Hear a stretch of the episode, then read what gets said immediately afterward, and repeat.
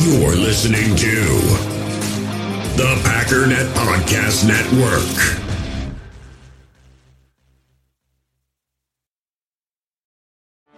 Get ready for the greatest roast of all time the Roast of Tom Brady, a Netflix live event happening May 5th.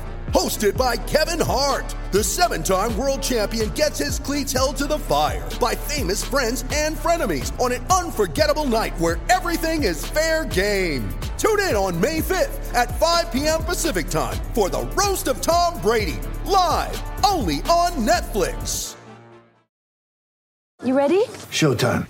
On May 3rd, summer starts with The Fall Guy. Let's do it later. Let's drink a spicy margarita. Make some bad decisions. Yes. Audiences are falling in love with the most entertaining film of the year. Fall guy. Fall guy. Fall guy. That's what the poster said. See Ryan Gosling and Emily Blunt in the movie critics say exists to make you happy. Trying to make it out? Nope. Because I don't either. It's not what I'm into right now. What are you into? Talking. Yeah. The Fall Guy. Only in theaters May 3rd. Rated PG-13.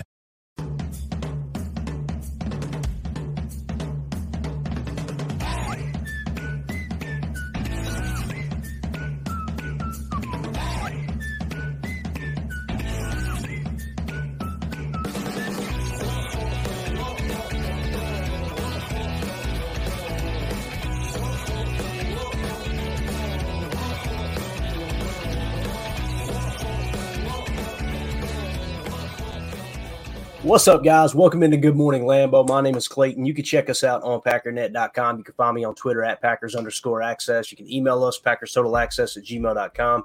Text us 865 658 5824. I'm joined alongside the beard himself, Mr. Jacob.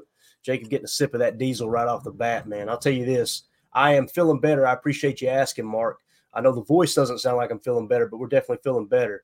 Um, and I'll, I'll tell you this, man. Uh, Four shots of espresso will do that for you in the morning. Just got to get that diesel in you. And I seen that cup too, Jacob. You're drinking that black coffee, ain't you, man? Oh yeah, it's hazelnut, but uh, it's All right. I like I like an honest man. There you go. I go. like the coffee. Like never mind. hey, hey, easy now. Easy. It's my quarterback. All right. Um, we may have Tim, we may have Emilio jump in here shortly too. We'll see. But I know the chat's already lit up. Hope everybody's having an awesome morning here on this Tuesday. Um, we got Zane Strong in here. We got Eric. I was worried about Eric Sutherland. I hadn't seen him in a in an episode or two. Usually he's the first one in here talking crap. So yeah, he's in the house. He must be out of jail. He got bailed out. Uh, Peter Stone in the house. We got Chris in here.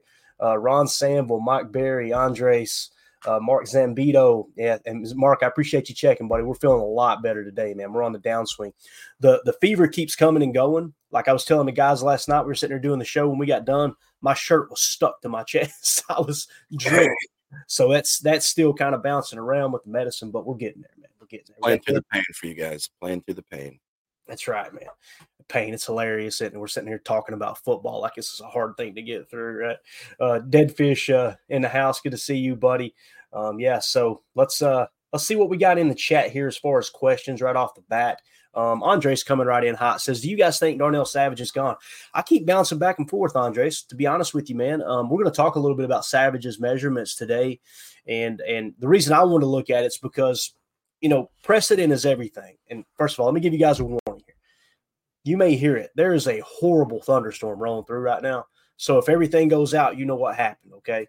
I didn't kill over on the keyboard from the flu. All right. It's because we got a really bad thunderstorm rolling through. But precedent is everything. So if you, if we want to kind of get a little bit of a, a roadmap as to, um, you know, who we may or may not select in the draft, the measurables isn't everything. There's some people that they they want to be draft experts and, and they want to put everything into the measurables and everything into the age and all that, right? Devonte Wyatt tore that whole age parameter down. We know he was 24 years old. They drafted him, and all the guys that were saying there's no way they're going to draft uh, Devonte Wyatt. You know, it doesn't mean it's everything. It does it does put a lot into the equation. I say that because we can look at Darnell Savage's measurements and say, okay, this might be a good little blueprint, right? As far as a baseline, at least I would feel safe saying of you know requirements that they would need to meet for them to draft one of these guys in the first round of safety. And I wouldn't be surprised to be honest with you, Jacob, if they they end up drafting one of these lower guys in the first round over a and over a. I mean, that's the kind of stuff that Gutey does too, you know. So um, we'll see though how it plays out. But do I think Savage is gone? Um, I think it's going to come down to the market. I know that's kind of a cop out. Um, I think it's gonna it's gonna be how hot is the market. If he goes into free agency and someone offers him seven million, I think he's probably gone. If he goes into free agency and somebody offers him four, I think Gutey probably come back and match it, maybe four and a half, five million at that fair market value spot. But what do you think, Jacob? You think uh, just on the surface, you think Savage is gone? I mean, yeah, we touched on it last night. Uh, It's going to come down to, I think, the contract. Like, I'm not willing to pay the guy five to seven, but if that's his market value and somebody wants to throw seven million at the guy, then thank you for your service and you know, God bless you. But uh, I like the scenario more of what you kind of talked about. He tests the market, realizes he can get maybe three and a half, four. Gutey throws four, maybe four and a half, just to as an attaboy. And um, then we pick one up maybe in free agency, and then take a couple stabs in the draft. Maybe get my boy Bullock. Mm. Or I, uh, I was telling you before we went on live, I watched Cam Kinchens and uh, Calen Bullock, I believe it is, and uh, yeah, there's a couple different guys there, but they're. I mean, honestly, the, out of the top five safeties, I'd be jacked to have any one of them. Specifically, I was watching that guy from USC. I think that one was Calen Bullock, I believe, or whatever. But there, uh, he was flying around, dude. It was all. All five of those guys are not afraid to uh, initiate hits, which I think we need. I'm so sick of watching. If I watch any more clips of the guys stopping Oh, on their heels, waiting for somebody to make contact with them, I just it drives me insane. So I'm hoping that comes with this new defense. uh, You know, and I- I think again, I don't think that Joe Barry and his assistants. I don't think anybody was like, "Listen, guys, when you know where the ball carrier is, hesitate. Okay, let's just be patient." I don't think he was teaching that. So I'm hoping, I'm, I'm hoping that the new, you know, the new coaching staff there with Jeff Hafley and those guys. He says he wants them to play fast, right? Here's how my mind is firing as far as where they may play faster. You know, when you're playing match coverage, your your brain has to compute what the receiver is running and that's going to determine that's going to dictate what your assignment is. If the two goes vertical you're reading the two for him to go vertical. If he doesn't go vertical now you've got to find the next the next you know piece of work right? If you're not playing what, matt lafleur refers to as a matchy coverage if you're just playing man you can key in on your guy and go right? That's one positive. Now we know man coverage is very very vulnerable to explosive plays if you're just playing, you know, country quarters or a spot drop, like a, a, cover three spot drop, where you're just covering a zone, you can be more aggressive. You know, here's my limits. Here's where I'm covering. This is the zone I'm covering. You can keep eyes on the quarterback out your peripheral, watch that slot receiver, watch the back on an angle route coming out. You can play faster to the ball. So I think they're going to get away from match a lot more, and it's either going to be man coverage or spot drop, one of the two.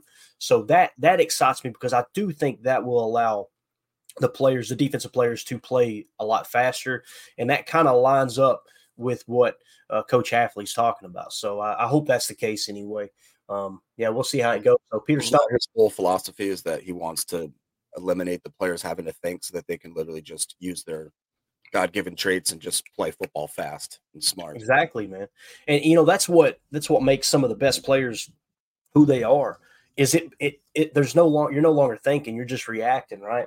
That's all you're doing. You're just i- i- everything is just see and react, see and react, right? Um, as opposed to okay, what? And if you've got a- an ounce of hesitation in anything you're doing, it doesn't have to be football. You're not going to be able to. You're not going to be able to play fast. You're not going to be able to be that effective in your everyday job. If someone doesn't completely understand what they're doing, that's when you play scared, and that's when you make mistakes, right? And and you know the old adage, if you're going to make mistakes, make them big. That means you were confident in what you seen. May have been a mistake, but you were confident, and there was no hesitation. I had a high school coach, uh, Coach Morris. He's in the, the Kentucky High School uh, Sports Hall of Fame. Uh, best coach I've ever had. Could be a total a hole, but man, that dude is he is he knows everything about the game. He would always in his, you know, we're over in Harlan County, Kentucky, so he's as redneck as they come too. He'd get right in your face and do this, and he'd say, "He who hesitates is lost." He would always say that. like there's no in between. You either know what you're doing or you don't, and if you don't know what you're doing, you're you're crap. You're you know yeah. I about said a bad word. You're you're out of luck. We'll just say that. Jeez, right? ruining the. E- Exactly correct. You are ruining the sheets. That's that's what's going on there. Um, and Jacob, just so you know, man, in the comments over there, If there's a comment you want to mark, you just star it. And then if you want to pull it up, you just click show. So you see the star on the right when you hover over it. That's how you Yeah. do that if you want to. No big deal. So If you don't. nothing, nothing from Eric though. That's the that's Yeah, the yeah, you got to you got to really second guess Okay. Eric Sutherland. Read it three times before you put Eric Sutherland up. All right. Peter Stone in the chat said, "Anyone know when we would get the measurements from the combine of the players?" It, this is where it gets tricky too, Peter. Excuse me. Um, you got some guys that are gonna that that are gonna do everything. You've got some that are just gonna do some of the the drills. And then you got some that are opting out and all they're doing is the interviewing process, right? Like I know Jayden Daniels, if I understood correctly, quarterback out of LSU, he's just going to do the interviewing process. I think Caleb Williams, same thing. And I know people like to dog on him, like, well, I don't want that player. I don't blame them, man. You know, when you're when you're already projected to be that high, you can only hurt yourself. It is a business decision, right? Um, we, you know, if we're going to look at it like when a player underperforms, cut them like they're not a human being, then we also got to see it from the other side too. I feel like you know we got to be fair on both sides. So I understand why people wouldn't perform, but to answer your question, um, that stuff's going to start Thursday. If you'll stay, uh, if you'll stay up to date with Math Bomb on Twitter, okay. If you just type in Math Bomb, uh, M A T H, and I think the guy's name is actually Ken, and I think it's either Plate or Plotty. It's P L A T T E.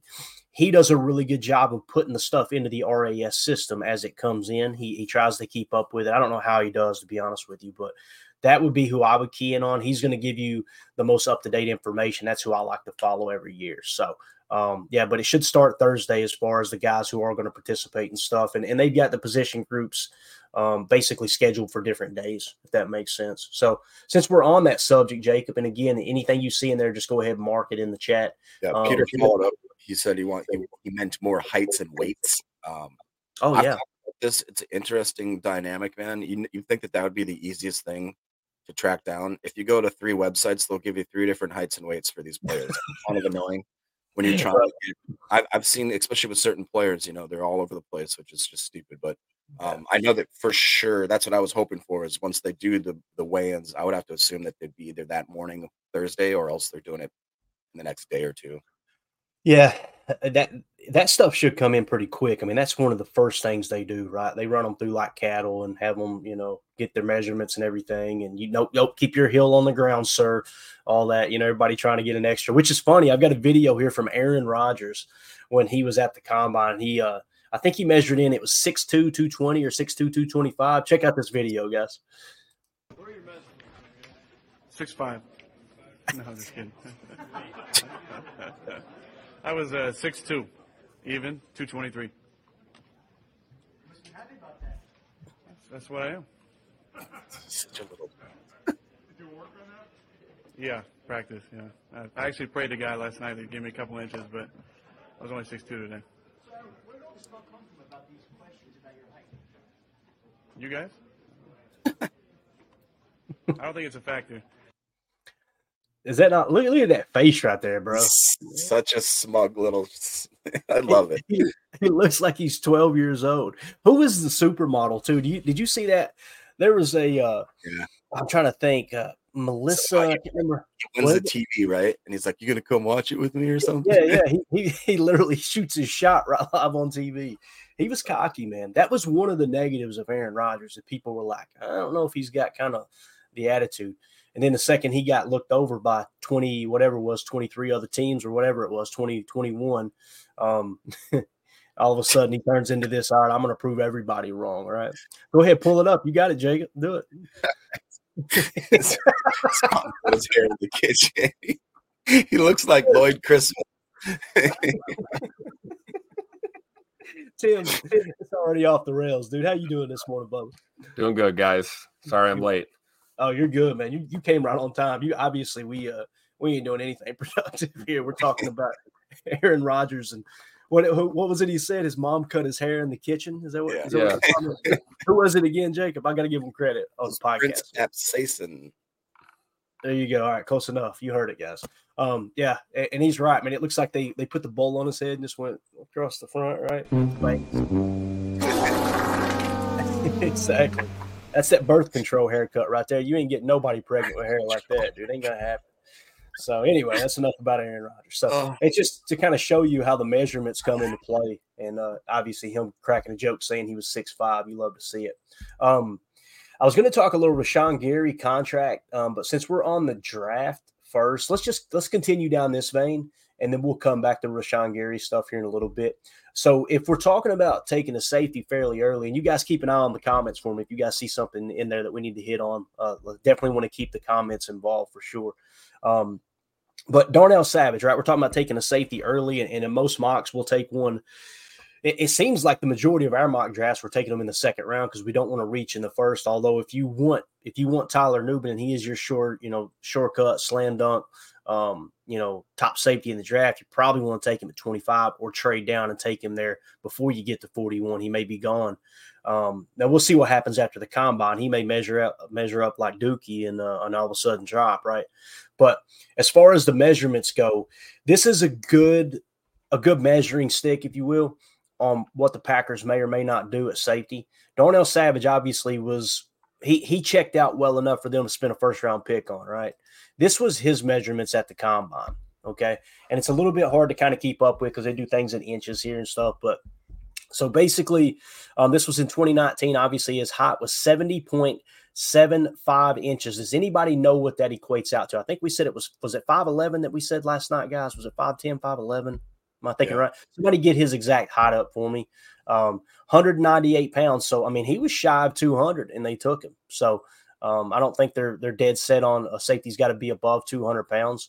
Um, his BMI was at 28.4. His arm length was 31 inches. His hand size was 9.1 inches. Wingspan was 74.75 inches.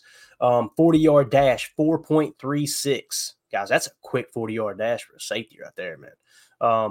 As far as his 40 yard dash, he was clocked at 18.7 miles per hour in that 40 yard dash. His 20 yard split was 2.5, uh, 2.58 seconds. His 10 yard split was 1.56. That looks a little low to me right there uh, in the 10 yard split. I could be wrong there. I want to say you closer to one flat, but um, we'll see here in just a second. Um, bench bench uh, press, 11 reps. That's obviously 225 pound uh, bench press. He, he, did 11 reps. Vertical leap was 39.5. That seems pretty pretty stout there, I believe. Um, broad jump, 126 inches. 20 yard shuttle, uh, 4.14 uh, seconds. in the 20 yard shuttle is 3 coma 7.03. So with that 10 yard split, probably showcase more top end speed than quickness. And, and I'm I don't know. I guess I'm boring in this regard. I don't look at the 40 yard dash as more important than the quickness. How often does a guy have to get to full speed? How many times did we watch a safety and go, man, if he had top end speed, he would have made that play? But how many times have we been like, God, he's slow to the point. Why is he chopping down? Right. That comes to instincts and quickness. Right. So I feel like those are more important when it comes to safety. But um, let's move it along here. So here is uh, his combine grade actually came out to a C, 66 out of a max of 100. His size rating was only 19 of 100. So he was definitely undersized for a safety. His speed score was 96 of 100. Obviously, very, very fast in that regard. His agility was 54 of 100. His quickness score was actually better than I thought, 78 of 100. And his strength score was 30 of 100. So what you're seeing there is top end speed. Top end speed, his quickness is, I think you could say average. Um, and his agility, though, is what really hurt him there on that 10 yard for sure. So he, you can see it too, guys. He doesn't he doesn't move he doesn't move well in in tight spaces, right? Like how many times did we see it all year long, Tim? We talked about it, how um, you know, he would kind of break down. It was just like he was he was always just a, a half a step off and making the tackle, what Yeah, exactly. Or like you said, when uh you know there's traffic, he's kind of bouncing off off guys, sometimes his own teammate, that kind of thing. Um, but yeah, I mean, you highlighted it right there, though, Clayton. Like the importance of you know the difference between you know pure speed and and quickness. And quickness is you know a physical attribute, but it, it can also be a mental approach to your game. How how fast are you processing, and how quick are you able to get to where you need to go? Um, so certainly something to keep an eye on with with Sav. I mean, all this being said, I'd still I still wouldn't mind another couple years with him, but uh time right. will tell, right? Right. Yeah, it's just you. You know, you've got five years under your belt now, and you kind of look back and go, okay, were there any signs? You know, you can kind of see a little bit of it. Um, as far as his safety success factor, um, faster than a 4.6 40 yard dash time. That checked the box. Shuttle drill time of 4.05 or faster. He did not check the box in the shuttle. The three cone drill, uh, faster time of 7.10 or faster, right? He checked the box there. Vertical leap, 36 inches or higher. He checked the box there. So the shuttle drill time is the only box he didn't check. And it kind of kind of makes sense as far as and it, maybe that's what he's talking about too when Jason Wilde reported that he didn't like how he was being used. He was being used as that safety that rotated into the box, right? Maybe he wants to be that deep that deep center field guy where he's rangy and he's got the speed that he can cover a lot of ground. Jacob, you think that might have been what he was upset about there? Yeah, I do. Um, as you guys are talking, I'm trying to pull up any guys that are similar. Um, it seems like a lot of safeties struggle with that shuttle drill for whatever reason. Um, is that right? That's a, that's a, good point. Is that um, because it, it, like you said, man, it's it's quickness. Most football plays last was it like a few seconds, so mm-hmm. they don't even have enough time to get to a full out sprint in most you know most plays. And I wonder if that is a big issue for Sav, and if that change in, in uh, Hafley's system would be really really beneficial. So maybe I don't know. It could be a complete night and day situation with him. I, I think it'd be good. Again, to me, it's just going to come down to the money. Um, yeah. If it's, if it's below four or around four, then I think we we'd be stupid to get away from him. I think, but I definitely yeah. he's got the traits, he's got the skills, he shows it in pockets. Like, mm-hmm. and you know, it, it, doesn't matter what we think. Obviously, we say it all the time. It, it only matters what Gutey thinks. What value does Gutey have on him? Gutey was willing to pay him almost eight million dollars last year, guaranteed. Right, so that kind of sets the market where Gutey may see the market. But I think now Gutey is looking at like, okay, now we have a ton of uh, a ton of competition with Darnell Savage, seeing that there's going to be an open market. He's going to be looking at people like Geno Stone and and uh, and who is the other guy, uh, Lohi Gilman, um, some of these other cats that are probably hit the market. Xavier McKinney, we're talking about, unless he gets franchise tagged, him possibly hitting the market. I mean, there's a bunch of guys now that Gutey's got to sit back and go, okay, yeah, we could we could get Sav for six million, but what if we go out and get a Lohi Gilman at four million and, and he played way better than Savage last year? What if we go get a Geno Stone for the same amount of six and a half million? And his passer rating when targeted last year was fourth best in the league amongst safeties.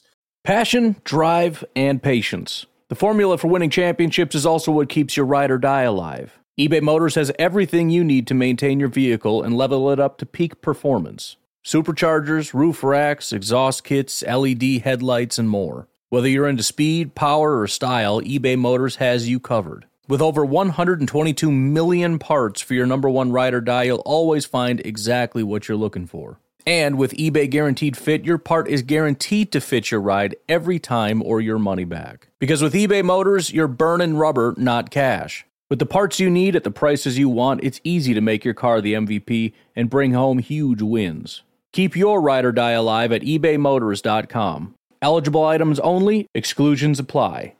We all have smartphones, and we all know they're pretty amazing, but they also can be amazingly distracting, especially when we're around other people. So, US Cellular wants us to reset our relationship with our phones by putting down our phones for five. That's right, a company that sells phones wants us to put down our phones. And to see what we find, learn more at uscellular.com forward slash built for us. When you need mealtime inspiration, it's worth shopping Kroger, where you'll find over 30,000 mouthwatering choices that excite your inner foodie. And no matter what tasty choice you make, you'll enjoy our everyday low prices, plus extra ways to save, like digital coupons worth over $600 each week. You can also save up to $1 off per gallon at the pump with fuel points. More savings and more inspiring flavors make shopping Kroger worth it every time. Kroger, fresh for everyone. Fuel restrictions apply. Mother's Day is around the corner. Find the perfect gift for the mom in your life with a stunning piece of jewelry from Blue Nile. From timeless pearls to dazzling gemstones, Blue Nile has something she'll adore. Need it fast? Most items can ship overnight. Plus, enjoy guaranteed free shipping and returns. Don't miss our special Mother's Day deals. Save big on the season's most beautiful trends. For a limited time, get up to 50% off by going to BlueNile.com. That's BlueNile.com at 37.9. Like there's a lot of different factors that come into play in that regard. So, um, yeah, I think they got Xavier McKinney's fair market value set at 12 and a half. That's the stuff that I'm kind of like on the surface. I want to be like, ah, I don't think we'll spend that much money, but you got to go off precedent. And remember when Gutey signed Adrian Amos, he was willing to spend a, a ton of money, right? So, um, Mark Zambito in the chat says, based on the score, would you draft him in the first now? Tim, what do you think, man? Based on based on the score, would you would you draft Darnell Savage in the first round now? See, that's a that's a great question, right? Um, I don't know. I, I don't know. What do you? I mean, my gut wants to say no, but Right. you know, I don't know. What do you guys think, Jacob? I think it's a no for me. I, Yeah. I, don't, I don't think he's lived up to a first round talent. No, definitely not. Yeah, hindsight's twenty twenty, obviously, right, Jacob? Yeah. yeah. I mean, it's easy to see. Um, Eric, uh, I was gonna say real quick to you, Clayton. So your guy, Mr. Nubin, his measurables real quick. He's six two, he's two ten, but he had a shuttle score of four point four four, and which- which is only in the six percentile. I mean, so it's it's tough to find guys that can actually move around like like Savage does because a lot of the guys too, it's that shuttle.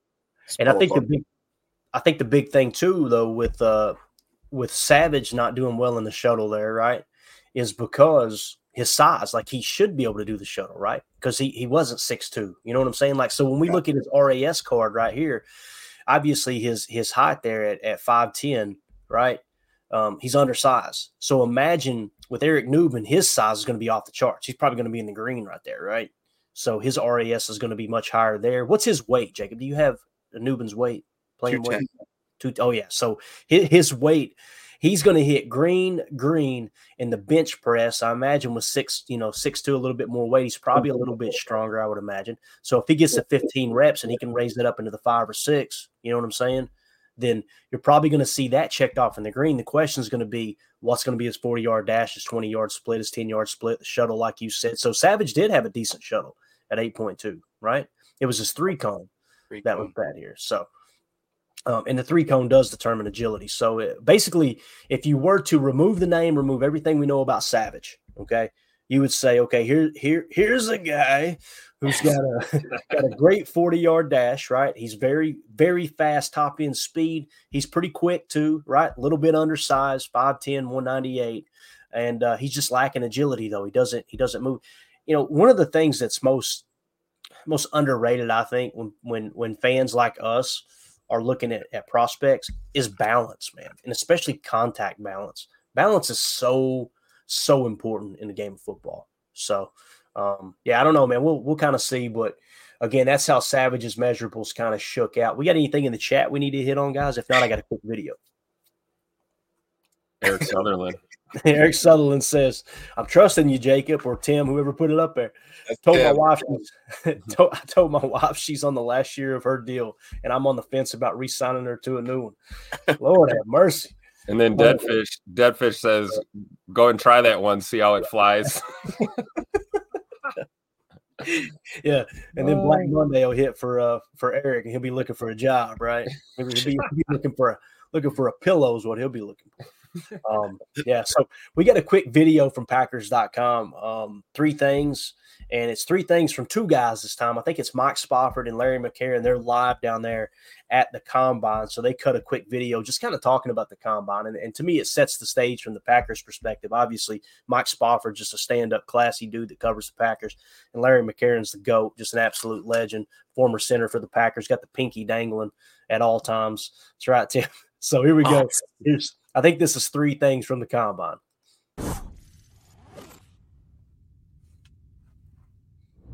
Hey, everybody, if my math is correct, we have two guys with three things. And Mike, you are up. Well, Larry, we are here in Indianapolis for the NFL Scouting Combine. And I was told many moons ago by some really smart people in the Packers personnel department how to understand this event. And what it is, is a piece of the larger scouting pie that is put together on every player that might be considered in the draft. You have all the game film from college. You have the campus visits the scouts make. You have the all star games, you know, the Senior Bowl, that kind of stuff. You have the scouting combine as a piece of the pie, and then you have the pro days and all of that afterwards. So when you look at it that way, it's not the be all end all, it's an important piece as to what goes on leading up to the draft. Mike and folks at home, I look at the combine as more or less the unofficial start of next season. I mean, we've heard everybody grades, everybody's grades on the 2023 season, and we've heard it ad nauseum. Everybody's had their say, everybody's made their judgments, but now it is officially time to move on. The other thing, Mike, I think it is a tremendous test of the talent and process in a team's personnel department because you look at it and everybody's getting the same stuff mm-hmm. the same measurements, the same drills, the same numbers. But when it comes down to using it, that's the key. That's the talent and that's the process. And if you look at the Green Bay Packers recent draft, the Packers personnel department, led by Gutey, it is knocking it out of the park. And that says a lot about the talent within that group. It is a team within a team. The talent within that group and the process they go to go through, they're just nailing it. Yeah, absolutely. And when you talk about what goes on here at the combine, sometimes the, the most important pieces are the stuff with the, the least amount of media coverage, right? It's the interviews and the medical checks that are really important as they build the whole profile around a player. And that's a really important thing that goes on here that maybe doesn't get as much uh, glitz and glamour as all of the running and the drills and the testing that'll start right here at Lucas Oil Stadium behind us on Thursday. And I think that's three things if my math is correct. See you next time. All right, so three things uh, there from uh, Packers.com. They always, always do an excellent job. I love the comments too. Everybody, you guys are just cold, man, cold hearted. Everybody, everybody, look at this. Master Hand says Spoff looks cold AF. That's right. Mark says this picture looks like it's at Lambeau Field. You trying to say there's a conspiracy they wasn't actually at the combine?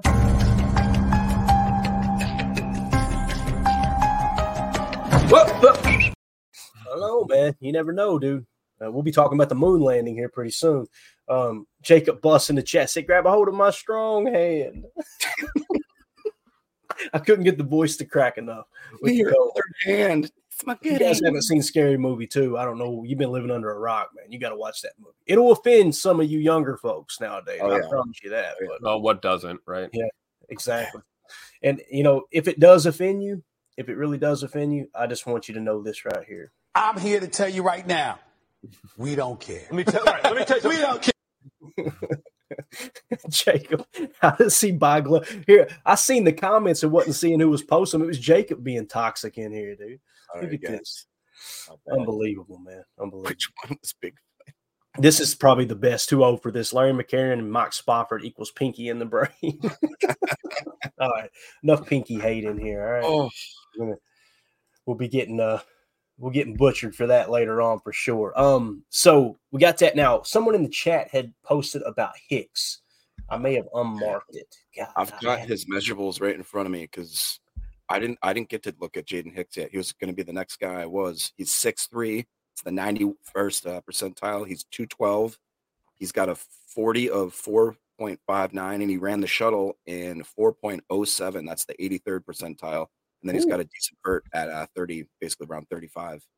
And for those of you wondering, the consensus big board right now has um, Hicks sitting at 91. He peaked at 83. Now, again, that's just a consensus big board. Um, if we went consensus mock drafts, let's see if he is on here anywhere. We're looking for Hicks. Give me just one NFL, second. NFL Buzz has got him projected as a mid fourth round projection. They've got him overall ranked at 107. So that's, yeah, a little bit there. got it. Rating. You got it? Yeah. And then we've got uh let's see right here. Let me pop this in here full screen. Let me zoom in for you guys too. This is his PFF card. Um, make sure you guys can y'all see that okay? Yep. Yep. All right. So you got Jaden Hicks.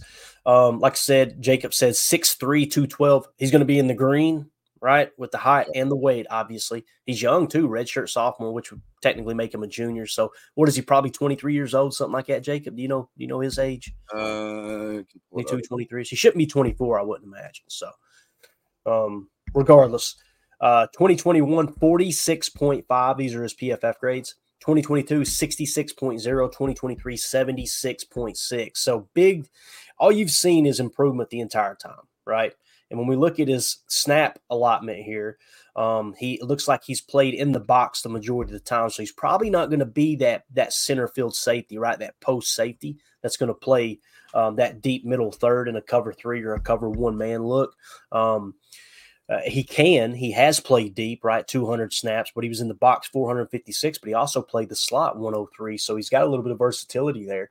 Um, just kind of looking at some of his grades. His coverage grade 83.0. So if he's playing rat or playing spinner or playing robber, meaning that safety that rotates down into the box and kind of plays that mid inline zone, I mean, he's he's doing well there in short, you know, tight spaces there with an 83 uh, coverage grade. His run defense not that good, right? 65.3. That's below the median uh, the median mark. His forced incompletion rate though, 12.9%. That's above average. His missed tackle rate is right there at 14.7%, close to average. His average depth of run tackle low is pretty poor. So what you're seeing is great cover guy, poor tackler, right? Poor run defender, and uh, a guy that's uh, like I said can play play a little bit of slot, play in the box the majority of the time. Anytime a box defender doesn't tackle well, ugh, it's a hard sell for me. You know what I'm saying, guys? Do you, do you agree with that, Jacob, or am I missing something there, man? Yeah, like I said, what really impressed me about watching the tape on those other guys was just their ability to come in and lay some freaking thunder. Uh, but it, I mean, if you look at those grades too, it's a little interesting. He goes like he's coming out of the gate with 90s, two 90s, and then it has that 38. I mean, can you scroll down a little bit? Is that kind of a pattern of his that he's very up and down?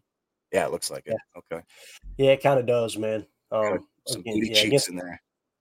yeah, against the Beavers, he uh, he screwed the pooch there against the Beavers. No pun intended. Um, 38, pretty bad right there, boys. That's pretty bad. So Yeah, he's 21. 21 years old. You, He you found that, Jacob? Because I can't. I couldn't find his age anywhere. All- I- it's hard. could I wouldn't find is he was- he's born in Las Vegas. That's all I can find. Yeah. honestly, I'm just assuming he's 21 based on all the the accolades of his career through Wikipedia. Yeah, it's weird. That's what I'm talking about. There's so many weird little stats that for whatever reason you can't find on guys. And it's like I just want this combine, like Larry was talking about. Everything's all same. Everybody's using the same measurables, and everybody's like, you know, because I know it, it's it's a common thing that guys back in the day used to fluff about, like, hey, I'm I'm actually five eleven when they're walking around at five eight. You know what I mean? And then you'd get to stage, you'd be like, you son of a. I don't care how old he is, as long as he can tackle, right? That's a big thing, man. Like just just we need to limit the explosives, man. We've talked about it over and over and over all year long. That was the big thing that was wrong with this Packers defense. And, and the explosives came from blown coverages and missed tackles. You know, as we show the chart again, Green Bay finished with 47 explosive run uh, plays allowed, 58 in the passing game. They finished in the bottom third at 105 total uh, explosive plays allowed. Now, when you climb up to a defense that we're trying to start running now, like San Francisco, I think that Roberts, or I'm sorry, uh, yeah, San Francisco, Kyle Shanahan's defense, probably similar to what Jeff Hafley's going to try to do. You know, him and Kyle Shanahan are on the same page as far as how defenses are supposed to be ran. Now, they've got a bunch of dogs, dude. Uh, let's not sit here and pretend like we've got a, a Fred Warner playing middle linebacker for us. Let's not pretend like we have a, a Nick Bosa, right? Um, as it sits right now, anyway. Um, if you go down to the New York Jets, that's Robert Saleh. They are kind of they're in the top third, but a little bit closer to the middle of the pack with 89 explosive plays allowed. They allowed far fewer um, uh, explosive plays in the air as they did on the ground, obviously, but they're a more aggressive defense. It seems like now they only bring four, but when I say aggressive, man, they they go after the ball carrier. They're either going to they're either going to you know get the tackle for a loss or they're going to give up a pretty big run. It seems like is how their philosophy works as far as a run. They're very very aggressive. And that's what Packer fans have wanted. So we'll see how that shakes out um, in the near future here too. Let's do this. Let's. Uh, is there anything else in the chat we need to hit on here? Um, got a couple of them starred, don't we? Let's see here. Randy Cleaver said, uh, "I think we can get him at around five a year if we bring him back." Um, Talking about Savage. yeah, talking about Sav. Uh, five a year, I'm okay with, man. You're you're shaving off almost three million dollars off of what you paid for him last year. I would be okay with that. You got someone who's familiar with the facility. He's obviously a big locker room guy. People like him. The coaches like him. Um, but again, he hits the market, man. I think somebody's going to want to offer him a little bit. I don't know though, man. The fair market value set at five million, and I, I keep having to revert back to him. We've talked about it all year. Spotrac has been spot on it, dude. Like they're saying five million. It's probably going to be around five million. So, um, yeah. And let's see here. Too young for this says as younger folk. I'm offended that you think I'm offended by everything. love it. Absolutely love it. All right, cool. Um, let's see uh, what else we got in here. Where is Emilio? Emilio in the chat? Yeah, it's in the chat. Sandbagging, sandbagging over here, man. Unbelievable. If, he does hop in there, he's going to look like he's been smoking the, the, the devil's lettuce. I promise you that. His eyes are going to be like this. He's going to be half asleep, trying to get the coffee going. But uh, probably you. Get, I, would say Emilio's catching these thunderstorms down there in Knoxville too. He ain't working today. He ain't gonna, I don't know who he's fooling, but um, the uh, Rashan Gary contract. Let's talk about it real quick. Just a little bit of housekeeping, okay? So, Spotrac released what they think is the accurate depiction of his new contract. And we talked about exactly what they did. You guys hear me talk about all the time. Base salary and roster bonus converted to signing bonus is how you free up cap room, right? Um, look at his base salary for 2024 now, 1.1 million, right? Uh, look at his roster bonus; it's not even showing now. Okay, now if you if you climb down to well, first of all, his cap hit in 2024 now has dropped all the way down to 11.1 million against the cap. Okay, so that's where his cap hit sits in 2024 now. And then if you go down to contract notes, 2024 roster bonus, 6.2 million, okay, converted to signing bonus. So they took roster bonus of 6.2 million and converted it to a signing bonus. And again, they freed up something like 4.7 million dollars against the cap this year. So how does that put the uh, Packers salary cap situation? Now we climbed, I think, a couple of spots here. We're now 21st. We're just below the league average, but we're sitting right now with 17.2 million in cap space. Now, obviously, that does not include um, the uh, the draft class, and there's still going to be some June 1st type stuff that's going to come come into effect where they'll have to free up some more cap room. But the point is, we're in much much better shape uh, with the salary cap than we were last year. There's no doubt about that. So, yeah, they just out here. Uh, Russ Ball just out here, you know, working the numbers a little bit. And listen, this this isn't nothing crazy. Hopefully, listening to this podcast, you guys have uh, have kind of come to to understand, like I did the last few years, because I used to be that guy. Like I don't like this. We need to we need to have sixty million under the cap to, for me to feel safe. And like th- this isn't like working magic. Cash over cap is very simple 90% of the time, it's taking base salary or roster bonus and converting it to signing bonus. You're signing a check, putting it in the hands of the player. Now you can take that signing bonus and spread it out over the duration of the contract. So with Rashan Gary's contract, like we said, you can spread it out over 25, 26, and 27. Notice they didn't put any voidable years on. We haven't heard anything about voidable years. That's a good thing. So, um, as far as the cap hit, the cap hit this year is 11.1. Next year it jumps to 25.5. Okay. Um, 2026, 28 million. 2027, 31 million. I don't have the comps across the league, but I promise you there's edge rushers getting paid way more than that against the cap. Right.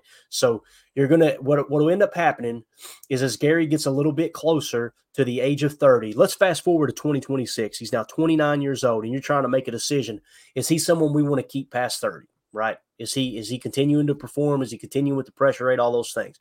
Let's now look at the dead cap attached. When you get to 2026, his cap hit is 28 million. Okay.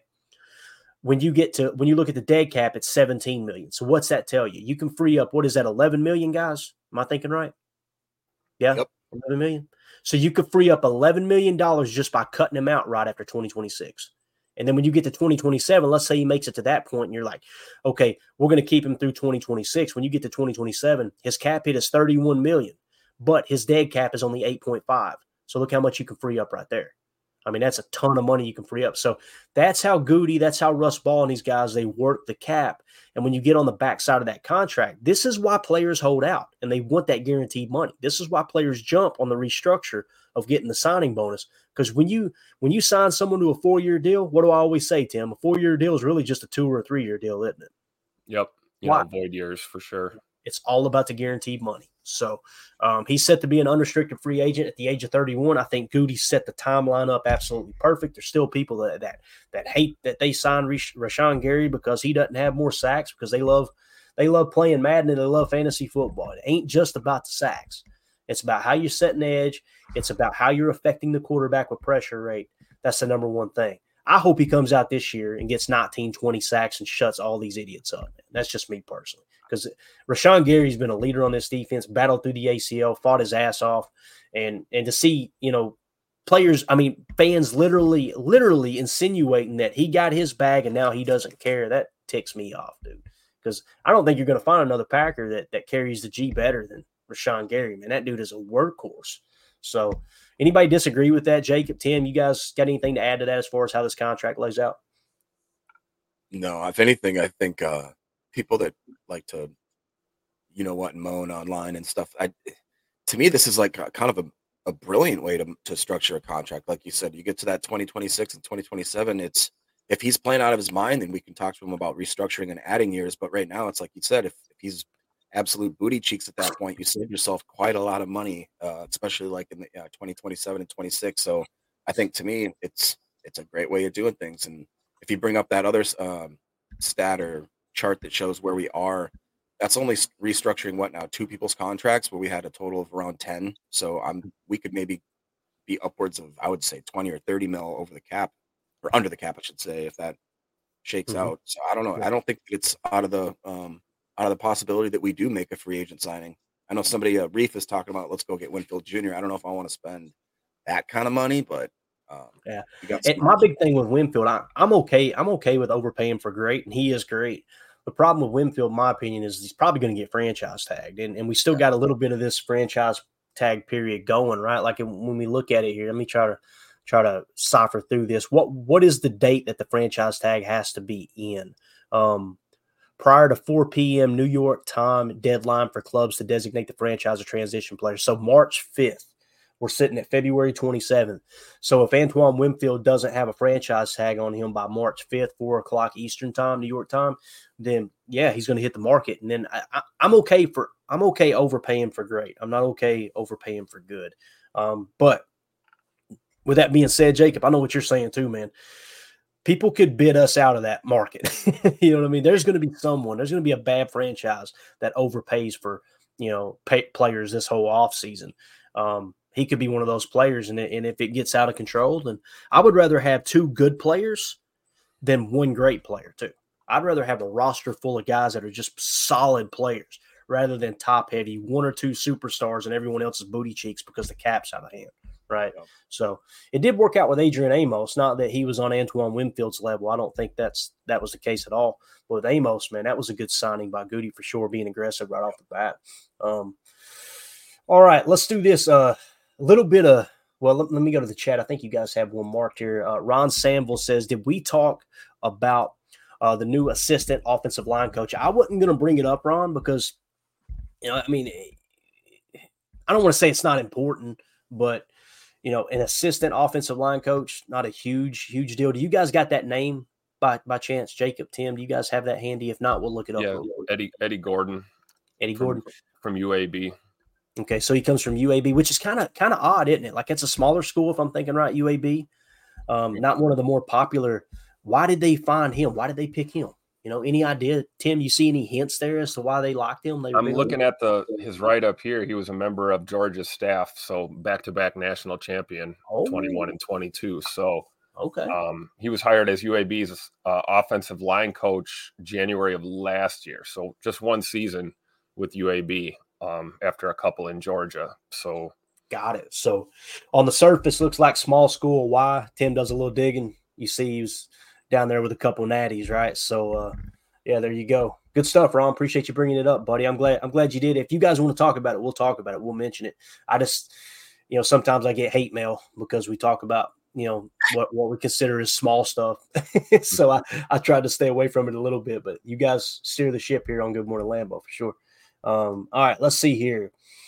Let's do this. A uh, little bit of cross division talk, if you will. DJ Moore um, this is JPA football. Um, Who? Exactly correct. they said trending. Bears wide receiver DJ Moore says that none of the top quarterbacks in this year's draft class can compare to Justin Fields. Mm. So think about this. We know someone put a tweet out earlier in the year that said, I don't want Caleb Williams as my quarterback or whatever the Bears. And Caleb Williams liked that tweet. Like yeah. it was his way of going, I seen that right? He, he, don't want to be a bear either. It, it's what no it feels like. And I'm not spreading rumors, okay? But we on this show we try not to let the truth get in the way of a good story. All right, you know what I'm saying? So the fact that the fact that DJ Moore um, has come out and basically said, "Hey, all these rookie quarterbacks, they don't even compare to Justin Fields." If there was a little bit of hesitance, right, with uh, with Caleb Williams not wanting to go to Chicago, he's probably sitting back, "Oh, okay, then screw you. This is going to be my number one wide receiver."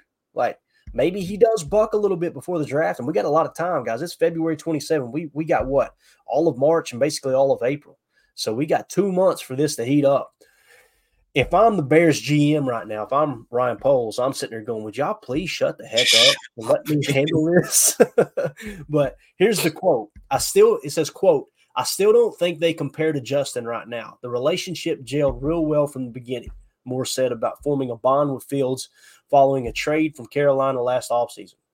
Since I got traded, he was in contact and we started throwing together. So it made the transition into games and everything easy. So he's going to bat for Justin Fields. Is Justin Fields, he's still under contract for one year. Am I thinking right, guys?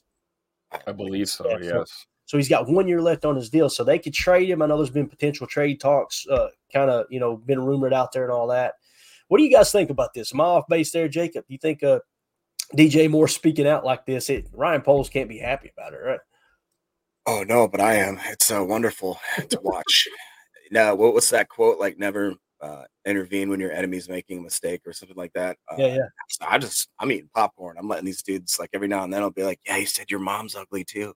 Just whisper something in there, and just stir the pot a little bit. And uh, I mean, here's the thing though: is the Bears are going to bear, so they're going to do something. Whatever they do is going to be the wrong decision, just by nature of the laws of the universe. So if they do decide to get rid of Fields, Fields is going to go somewhere else somebody's going to tweak him a little bit, and he's going to end up being like a, I don't know, he'll win a few like playoff games kind of thing, and he'll end up making the Bears fans wish they had him again. Or if they keep him, he's going to poop the bed, tear an ACL, everything's going to suck. Caleb Williams is going to go wherever else, and he's going to end up being an MVP quarterback. And if somehow they do what something else and they go with maybe like a Drake Maye or something crazy like that, then that dude's going to suck. He'll break his leg. So yeah, I see no situation whatsoever where Packer fans need to worry about this other than just enjoying it and laughing like an evil villain. What do you think, Tim? I, I think we're talking about the Bears, and I could care less. So, who? Exactly. Love it, man. Um, yeah. Things could be a lot worse. I could be a Bears fan. it could. You're right. You're right, John. It could. Um, let's see here. I, I like what 2 for this says. Caleb Williams paid DJ Moore to say that. Please do. A little bit of that NIL money, right? You sure um, about that? Yeah. All right. Let's do this, man. We've been holding a history segment for some time now. Let's roll this out. We'll react to it real quick and uh, and we'll get you guys and gals out of here. We'll, we'll still plan on doing a, uh, a PTA live tonight. I'm feeling a lot better, so we should be back to two episodes a day, at least for a few days. As we get into deeper into the off season, it will go to just one show a day. But uh, uh, here lately, we've been just I've been trying to. I didn't want to get on here all cough syruped up slurring my words, you know what I'm saying, um, and be put in the class of some other podcasters that like to get crappy on the air. but anyway, uh, this is uh, from the Packers Legacy documentary, and this is kind of around the time that World War II has hit. And you're going to hear a little bit about Don Hutson too, but this really puts things into perspective. Um, you know, we made the joke earlier about you know people being offended by everything, and you know I'm over here complaining because I had the flu for the last three days. Think about being 18 years old, or in some cases, kids lying about their age 15 16 years old lying saying they're 18 so they can go fight for their country and battle that nazi regime back in world war ii and just uh, i mean it was it was the greatest generation for a reason. Uh, we always refer to them as that. Like i said they're the reason we're able to sit here and do just a stupid little podcast about football. But it's kind of cool to see how World War II tied into Packers history. And many people don't know that there was actually a Packers player, Smiley Johnson, that lost his life in World War II. So uh, we'll hear about it right here. Again, this is from the Packers Legacy documentary. You can find it for free on the Packers YouTube page or YouTube channel. Make sure you go give it a like, go share it all over Twitter. Let's get more Packer fans aware of this awesome documentary done by Packers.com. Here we go. 1942. The United States is at war every community affected. The Green Bay Press Gazette is riddled with stories from the front. NFL uh, was greatly affected by World War II because of how many people, personnel, had to go into service. Some, of course, volunteered, but some were drafted right out of school, taken out of their senior year. Some teams merged during the war years just to be able to survive. Philadelphia and Pittsburgh merged. They were called the Steagles. And they played together one year. And then in 44, the Cardinals merged with the Steelers and they were called the Card-Pitt. 35 Packers are active players when they are called to serve.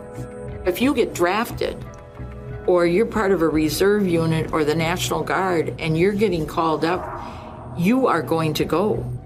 Among them, Packers back Tony Canadeo, drafted by Green Bay in 1941. He plays only three games of the 44 championship season and misses all of the 45 season while serving. My son was born, I came home on furlough. And that's the only reason I played the three games. I wouldn't have played three games if we didn't fake my wife having relapses. And they called me back and say they needed me. And I hear I was playing for the Packers. I could have cried all the way back to Fort Bliss when I had to go back. He was a very durable halfback, um, multifunctional. Um, he could run, he could pass, he could block, he could throw. One of those players well respected by his teammates because of what a fierce competitor he was. Only the third player in NFL history to rush for a thousand yards. All the desire in the world, a real pleasure to watch him run with the ball. On top of that, one of the finest fellows you ever met in your life. Football is not going to be the main thing in your life. Serving your country is going to be the main thing. There was consideration given to canceling the seasons. The league didn't, but they lost a lot of players. A lot of over the hill veterans were called back. The league was just desperate for players. How are you going to be um, the same team you were if you lose a number of your main, you know, people? Howard Smiley Johnson, a guard in 1940 and 41, is a second lieutenant with the 23rd Marines. Killed on active duty in Iwo Jima at the age of 28. He is the only Packers casualty of World War II. He dies a hero, the recipient of two Silver Stars.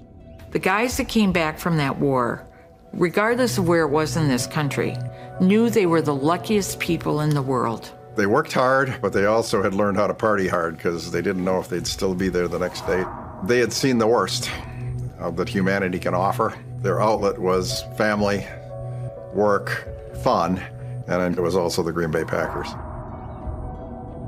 Despite losing players to the war in a constantly changing landscape on the field, Don Hutson excels at his game.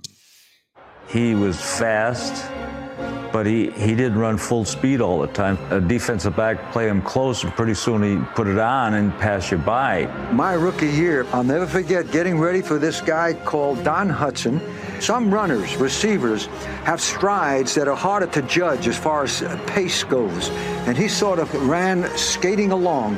And then he gave me a little extra speed, a little extra move. And while he was running in there for touchdown land, I started to jog to the bench because I knew I was going to end up right there. When people talk about the greatest Packer ever, people today would put Hutson at the top of the list among the early Packers. His best season, one of the two years that he won the MVP, he had 74 receptions for 1,211 yards and 17 touchdowns. 74 catches. The guy in second place, Pop Ivy, had 27. He had two great passers before I came up throwing the ball to him Arnie Herber and uh, Cecil Isbell.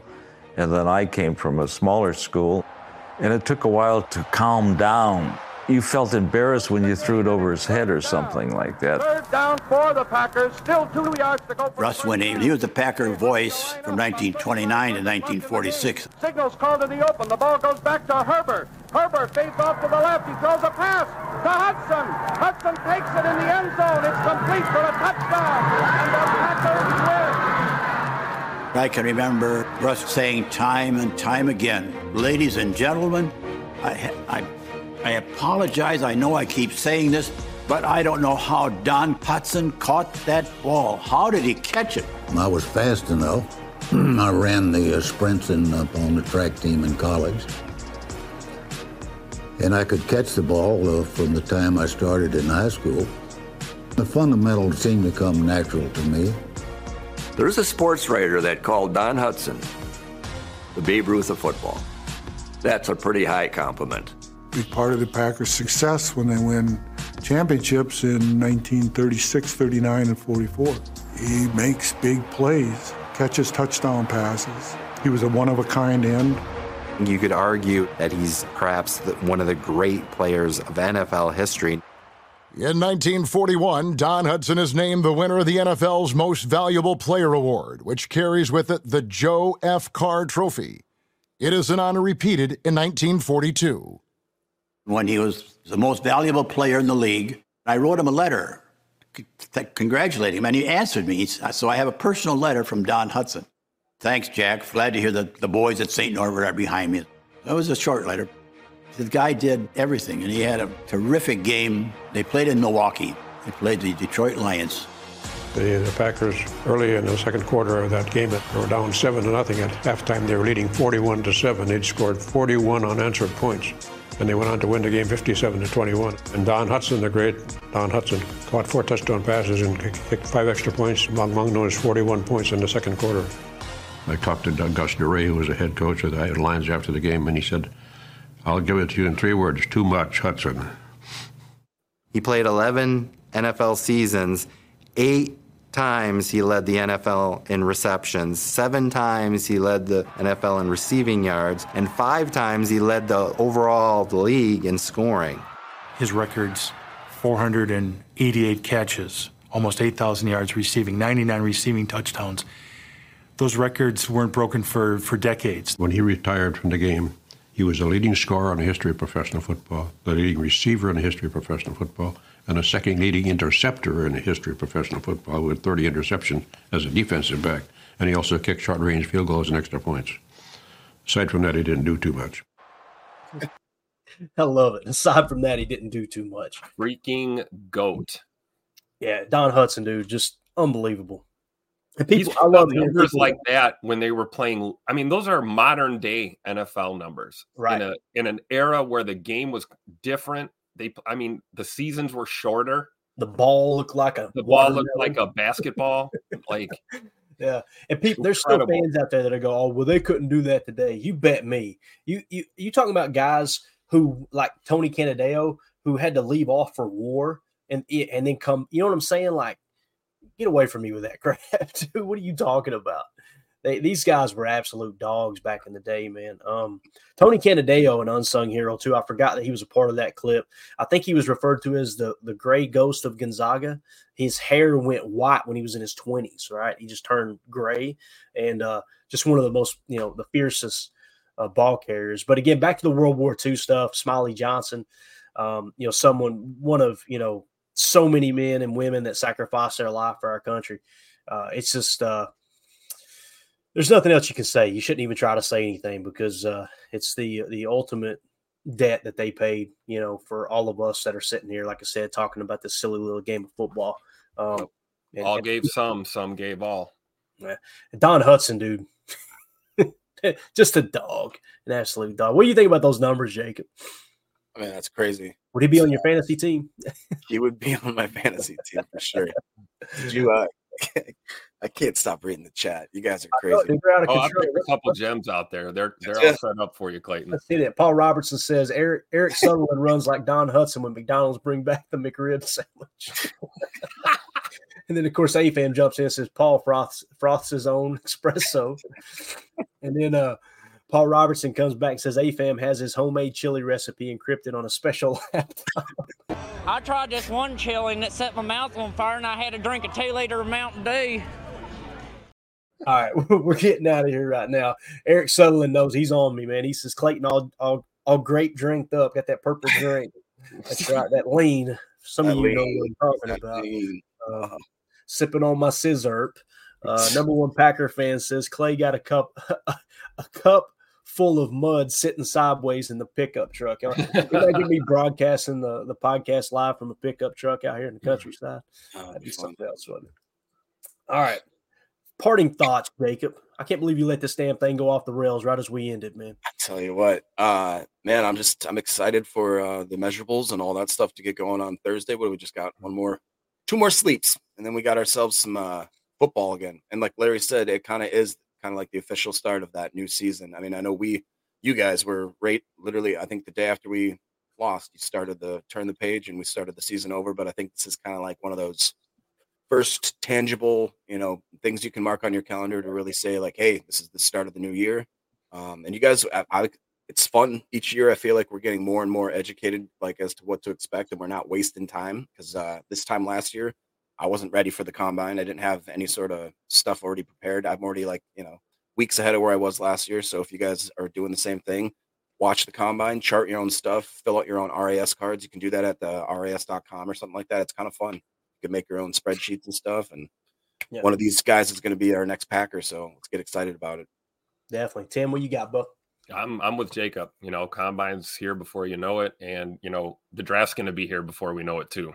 It um, is, man. Good time to be a fan. Um, you know, this is kind of like um, new territory to for me. You know, I've I've never been this prepared before, so uh, I'm I'm happy to be here, and uh, I'm learning every day, and I just appreciate you guys. I I learn more than you guys know uh, from you two, especially. So uh, thank you, and uh, looking forward to uh, more shows and some more coverage, man. We're yeah, getting there. The reason we called the channel Packers Total Access is we wanted to approach it from the perspective of what is the team focused on right now it, you know, you see tweet after tweet. You go on to Twitter and it's like, oh, I missed the Packers. I'm so the Packers are still here.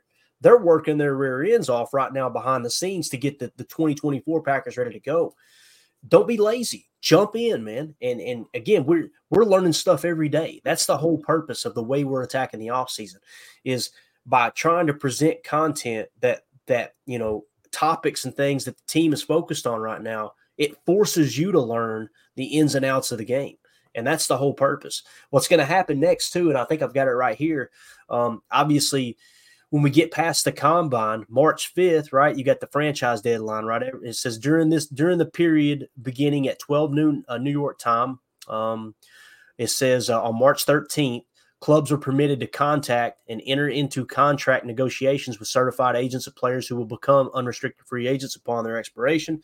Then March 11th through March 13th, during the above two day negotiating period, a prospective un, unrestricted free agent who is not represented by an NFLPA certified contract advisor is permitted to communicate directly with the team.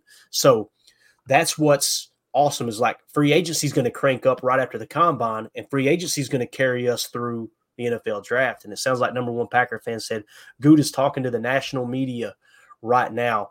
We're over on time. I got to go. I guess what tonight, what we're going to be doing tonight is talking about Gutey's comments that he made to the media at the combine.